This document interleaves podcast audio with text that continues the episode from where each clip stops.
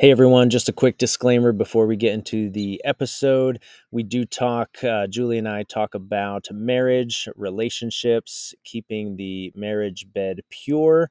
If you know what we're talking about there, if you've got little ones, it may be best to listen another time or pop in those AirPods. So let's get into the episode.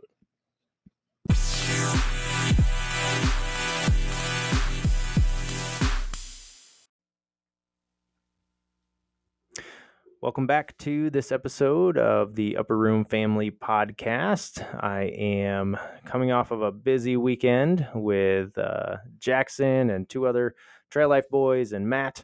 And so really just trying to throw this episode together. There's so much that we could talk about with that trip.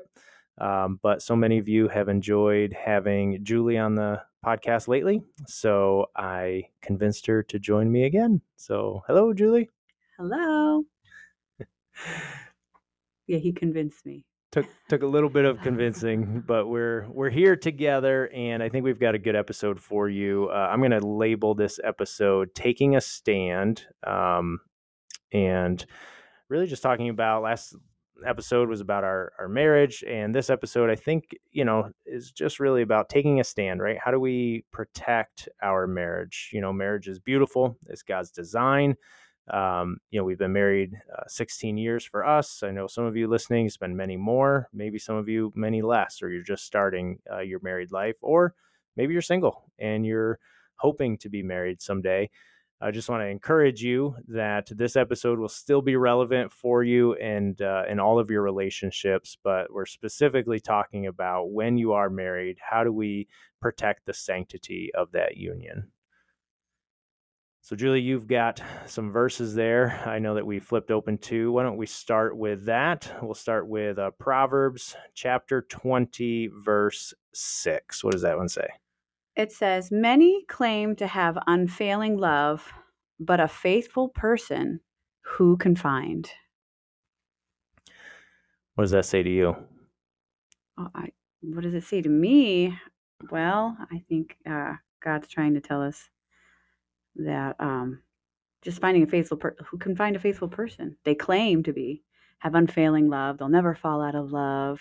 Mm-hmm. And yet it's hard to find somebody who's, where their yes means yes and their no means no. Your vow actually means something, like you're not going to break a promise. Mm-hmm. And our hearts are fickle. We change our minds all the time on things. And so, or we don't like difficult things. So if something's difficult, our solution is to get out of that difficulty somehow and just avoid having the conversations, or to step away, find someone new, or find someone else that makes me happy. I think our culture's pretty quick to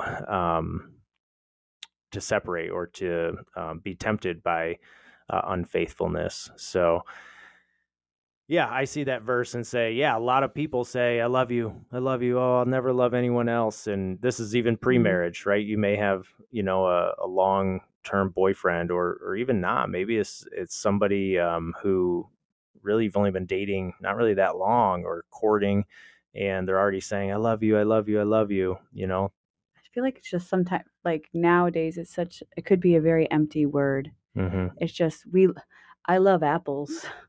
Oh, okay. Like in comparison to what? Like we just use the word love. We just throw it out there at anything, and there's no weight to it anymore. When it compared to how I love you versus how I love reading a book, right. There's no comparison there. Mm-hmm. But we throw that word out. Love is love. Like, what does that even mean?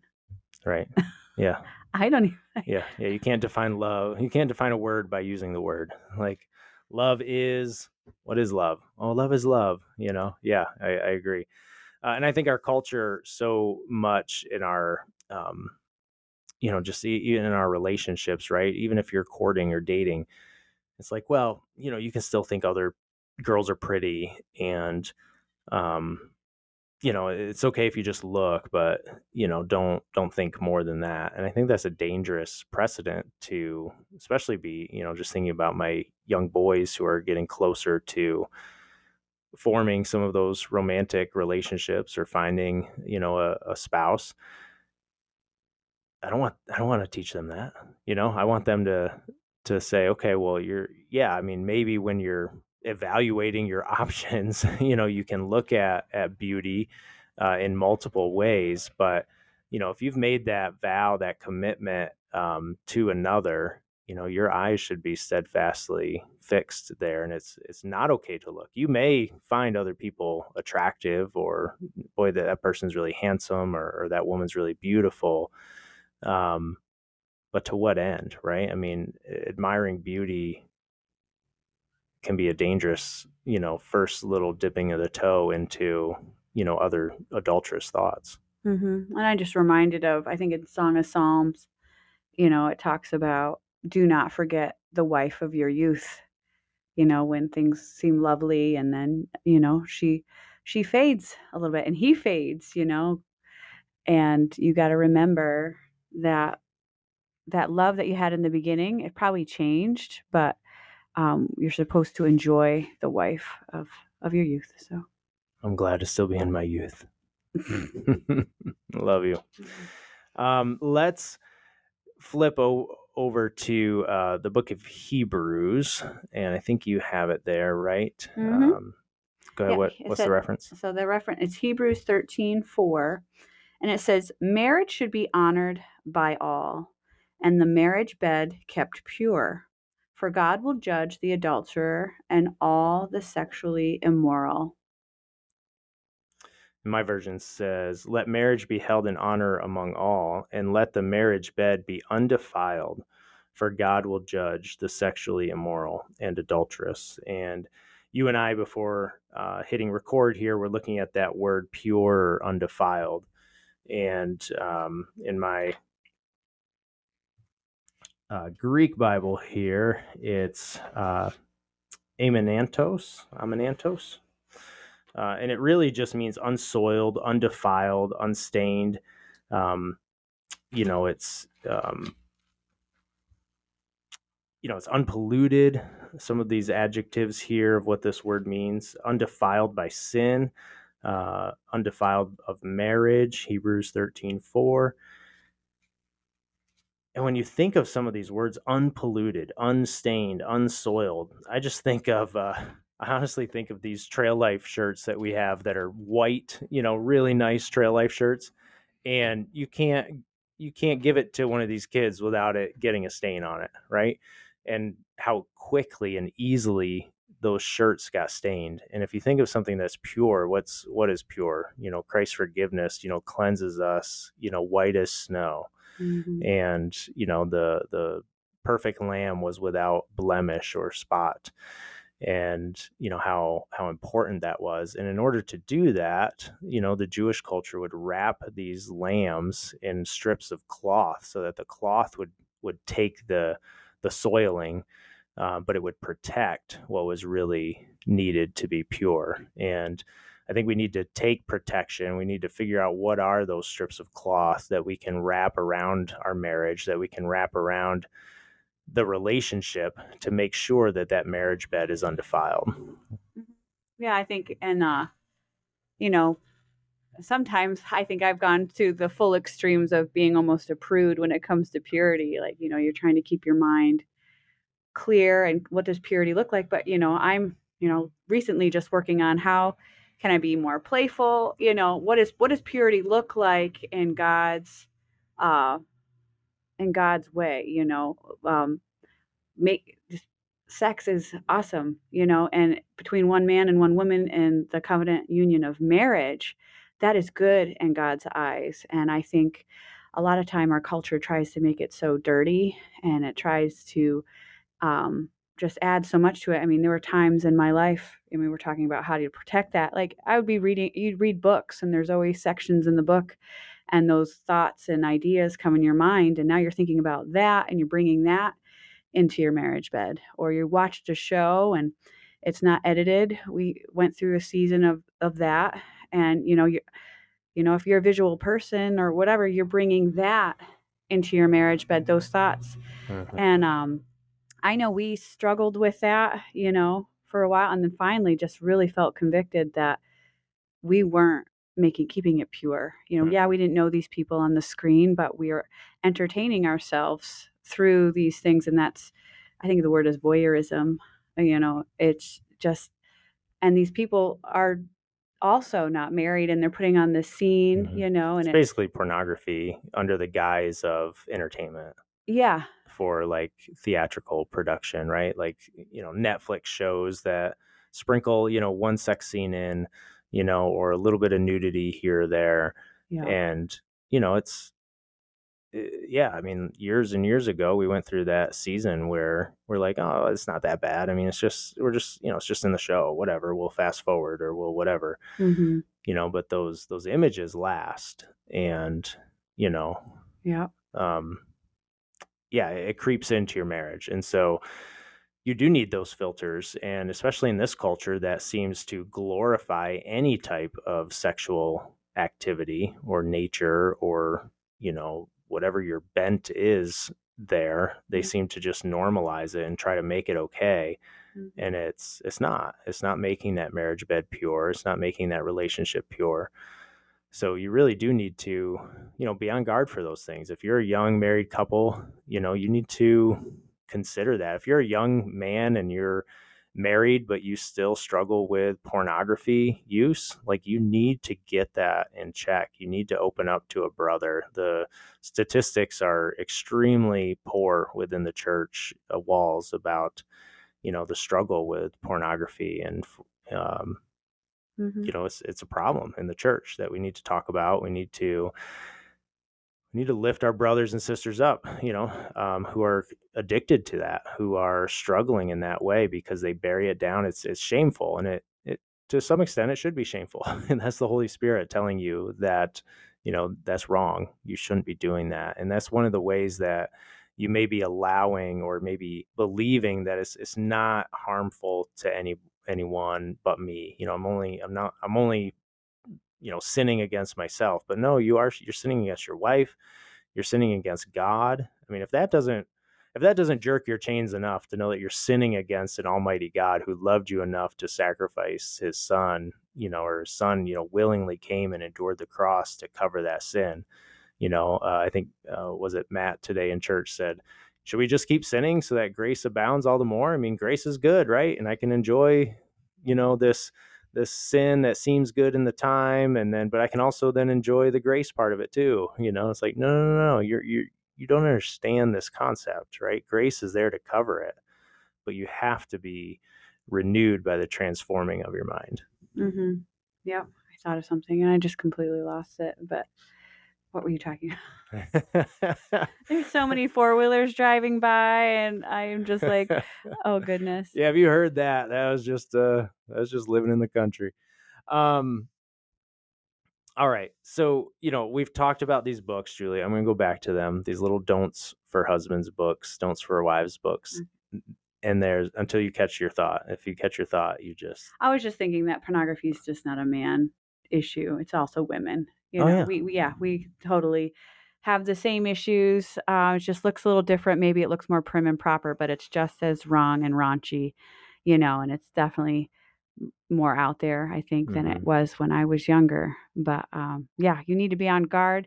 And then also just, I mean, there's certain groups, like I think of like Dr. Julie Slattery, who has Authentic Intimacy podcast. I mean, there are godly women and people out there on different podcasts like the Fierce Marriage podcast that talk about these things and how to keep the marriage bed pure, to who are actually doing the studies and the research. And I myself am trying to learn not to be so prude, you know, as I try to clean my thoughts up, you know, and just learning to be, you know, playful. You know, you said like in 16 years from now, you know, you want my answer to be like, oh, you know, what do you remember just most? Joy. It's joy and being happy. So right. It's just like, how can I, and that's one way I'm trying to be a little more flirtatious, trying to be more flirtatious, definitely more serious, I think. But yeah, I mean, there's a lot of really good resources out there. If you're looking for godly avenues to learn about that. So. Mm-hmm. I don't know if we haven't seen it yet, but that movie, what was it called? The one that just came out about child trafficking. The Sound of Freedom. The Sound of Freedom, or just Sound of Freedom. I was listening to the John Cooper's podcast, Cooper Stuff, and he had on a guest there, and they were talking about this the show, and just so many or what his guest said was, if you are even just opening that door to pornography, what the studies have shown is that men, and primarily, who become more and more addicted to pornography, begin to go down a trail of stronger and stronger pornographic scenes, more vile sexual acts, and younger and younger participants in that. Mm-hmm. And, it's been shown in the studies that he cited that is where the trend goes. So if you think that, you may not be consuming that underage pornographic imagery of what these girls who are being traded in the sex trades are being, things that are being done to them just unspeakable acts. You may not be consuming that particular bent of it, but you're certainly feeding the beast that is. Mm-hmm. And, as Christians and as Christian men, we need to be slaying these beasts, not feeding them. Mm-hmm. So a challenge to you all. And just, I don't know if that's something that you struggle with, but, if you profess to be, a Christian and you profess in Jesus Christ, you need to transform that area of your life and make it obedient to Christ and to the will of God. And put the darkness in the light, mm-hmm. and let the light shine. The light shines in the darkness, and the darkness cannot overcome it. So you need to fill that space with Christian men, with scripture, with Bible doctrine, and fill that void with all the light that you can. And when you're struggling with that, or when you are tempted in that, you need to have a brother in Christ or a sister in Christ that you reach out to and can open up with, and just say, I'm struggling in this moment. Please pray for me. Can you call me? Can you wash me in the word of God so that I can rekindle that flame? Right. Mm-hmm. So that's one of those movies that I keep hearing so much about. And it's like, I have thoughts of maybe I should go see it to support it. And then I also am like, I feel like I'm going to be so disgusted by what is in there that I don't know that I want to see it. Anyway, Julie knows this. I am a jealous husband. I make no bones about it. And I don't think I should apologize for it either, but it does, jealousy I'm learning to be jealous in a good way, a healthy way, and I think Julie's a jealous wife, who is jealous in a good way, right? Not in a mistrusting way, but in a way of, where we are just on guard, right? About, keeping our marriage between Julie and I, and being aware that the devil would like nothing more than to break up a strong Christian family and a Christian marriage, and to drive a wedge in there and, ruin something that God has ordained and blessed as, a man and a wife becoming one. So we did give out these little books. And what's interesting is there's a section on jealousy, and I disagree with almost every one of these to an extent, because I don't agree with the author. I don't think the author is a Christian, but it was written in a time when, there were, Judeo-Christian values just pretty abundant, and I know Julie has a section, also for jealousy. So for those of you that like the don'ts for husbands, don'ts for wives, few episodes that we've done, this is kind of a different take where I don't think I agree with these. So I'm going to, throw one out to Julie and see what she has to say for the don'ts for, husbands. Ready, Julie? Yes. And you can grade me on these, or if I do these or don't. But anyway, here we go. Don't object to your wife going out with another man if you can't take her yourself, so long as you know and approve of the man. Yeah, that would, no.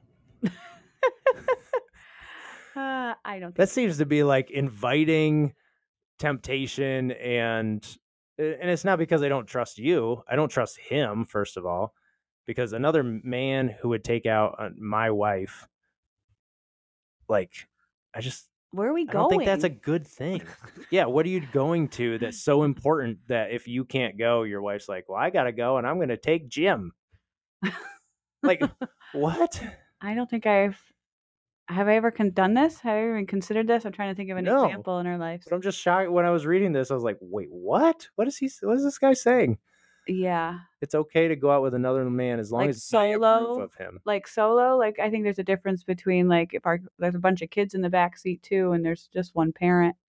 The only man you can go with is Russell or Jackson. Our son. I'm just saying, yeah, I don't have any. Yeah, I would have that as a safeguard. I don't think that's appropriate. I don't even want to put myself in that situation. As much as I'm able to, I'm trying to even think if that's ever happened, but no, I don't know. Yeah. And I wouldn't want you alone with a woman. That's not me, you know, but I'm trying to think if there's scenarios, you know, when that would happen. Like you need to give somebody a ride home. No, I think, well, yeah. I mean, I think it's just, we don't make rules based on the exceptions. We make rules based on the majority of the time, right? Mm-hmm. So, you know, yeah, I don't think you should be trying to search to find the one objectionable situation that might happen, you know. But yeah, I find that one odd. No, I don't plan to go dancing or to the movies or get ice cream with anybody but you, babe. Okay, so you don't have to worry about that. All right, how about this? This one. We're going to talk about Mrs. Jones. Don't be continually telling your wife what a charming woman Mrs. Jones is, or how lucky Brown is in having a wife who can cook such dainty dishes. You can't expect her to relish having the good qualities of these other wives rammed down her throat. I like that one. So much. What do you like about that one? Oh, comparing me to another woman. Over and over and over again, that would tear down your wife pretty good. Mm-hmm. And there's one thing, you know, those little digs. I mean, I think a lot of times at least me, I'm pretty self-conscious. I think we all are. I think way too much of myself. So, and then you start bringing up another lady, I would not be happy. You'd see my claws come out if you did that. We don't want to see that. All right, here's one that I do agree with. Well, let's flip that one before you go on. Would you love if I, you know, kept talking about Mr. Jones and, you know, how good he is with the children, or what a good carpenter that man is, and would that bother you? Yeah. Yeah, I think you should be. I think it's nice. It's difficult to not acknowledge someone who's doing something really well with their family, you know, like if, you know, if one of our friends, you know, and you're like, boy, I really like how, you know, Nate is, you know, doing this for his family, for his girls, you know, and, you know, for his young boys, you know, he's really, you know, he does Bible time with them, you know, every night of the week. And that's so perfect. And you don't do those things. So you should, you know, you should be more like, you know, I think there's ways to encourage that without, without making it like a belittling session. Right. I think you can sometimes just use those good things to really just kind of, you're really just hoping to tear down your husband versus actually inspire change. But how could you inspire change, though? I think that's so hard. I mean, I just usually pray about it. And I think for me, you can tell me once, and I'll generally remember those things. Are you sure? And, you know, if you keep saying it, boy, really? Or maybe you should, you know, ask that other person's, you know, wife of like, hey, maybe your husband could talk to my husband about these things. I never thought of that. You know, going through the other wife. I really like Dave to, you know, I really like what you all are doing as a family and how your husband's leading. You know, I see that. That's admirable. You know, that's great for your family. I'd like my family to do more of that, you know, and try to make the connection and the make the other family aware of like your intentions to try to do that, mm-hmm. and, you know, help them maybe have those conversations instead of it coming from you. Now it's coming from someone else. Yeah. I find that's very helpful when, it doesn't come from me. It stings differently. Okay. So you're not going out with another man. I'm not talking about Mrs. Jones. And how about this one? Don't flirt with other women. Okay, right there. Stop. That is great advice for any man who is married or in a very committed relationship. What is flirting? I don't think we need to define flirting. Yeah, I want to know. Flirting is seeking the approval and the attention of another female. So like cute little jokes and things and. Yeah. Yeah, I'm just curious. I just want you to define it. I did. Yeah. I think I did a pretty good job of defining that in the moment. I don't know. The audience will have to let us know. Anyway, don't flirt with other women. Your wife may or may not be jealous, but she will certainly despise you if you do. And her. What do you mean by that? I would despise a girl if she was flirting with my husband. Oh, you're already thinking of going on the offense and defending your. Yeah, I'd be mad. Yeah. I usually get pretty upset when anybody talks to you. There you go. If you see me in the hallway at a sporting event, don't come up if Julie's around. It's not always true. It just depends on who you are. I guess. I don't know. Just know I'm always watching. So. Wow. I love the jealousy. No, yeah, I just think that's wise. That's wise. Nothing to add there. So yeah, your wife may or may not tell you she's jealous, but she is, and she's certainly despising you for. But is there a way that you could be opening up to allowing women to flirt with you? Like, you know what I mean? What? No, I'm not talking about you personally. I'm just talking about like, I don't know. It's hard finding that balance between like, or just a really, just a peppy person. Like sometimes you can be so stone-faced that like you're not even friendly, but you're just, it's almost like a safeguard to, people, like you just don't want to invite that at all versus just you're friendly. Like for you, you're friendly. Yeah, I've come across these ladies in the past, right? That are just kind of just happy-go-lucky. They're just fun, always energetic, kind of laughing. You know, you're in a circle or something and they're engaging and they're whatever. I think where it draws a line is sometimes those same people have a tendency to kind of be a little bit more touchy, right? Mm-hmm. Like when they're making a joke, if you're standing next to them, they're putting their hand on your arm or, as soon as that happens as a man, you should be very on guard and saying, hold on, that's not okay.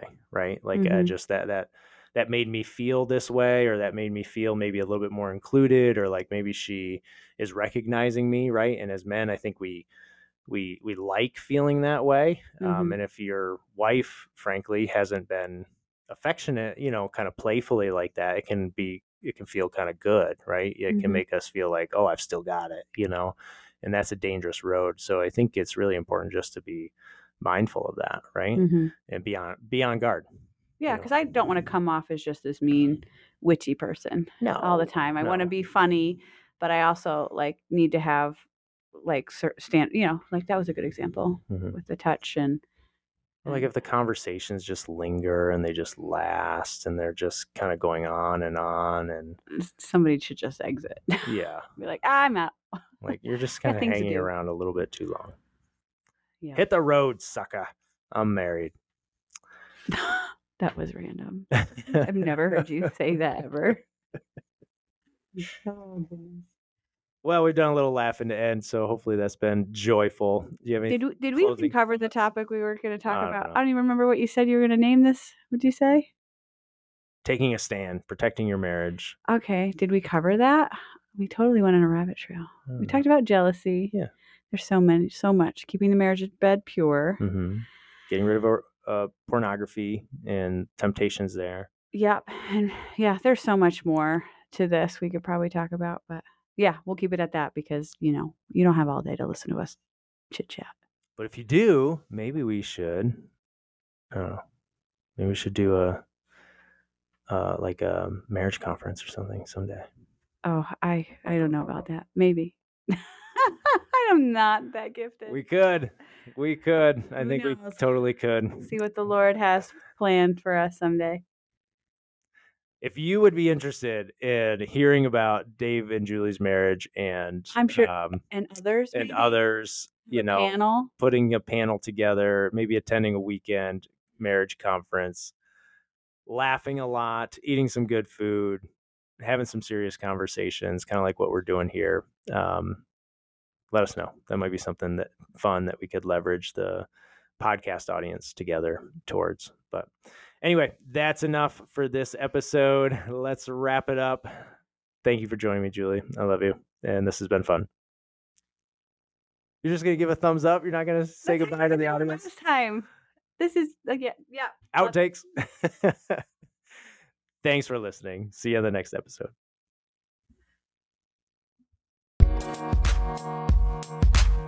We'll be right back.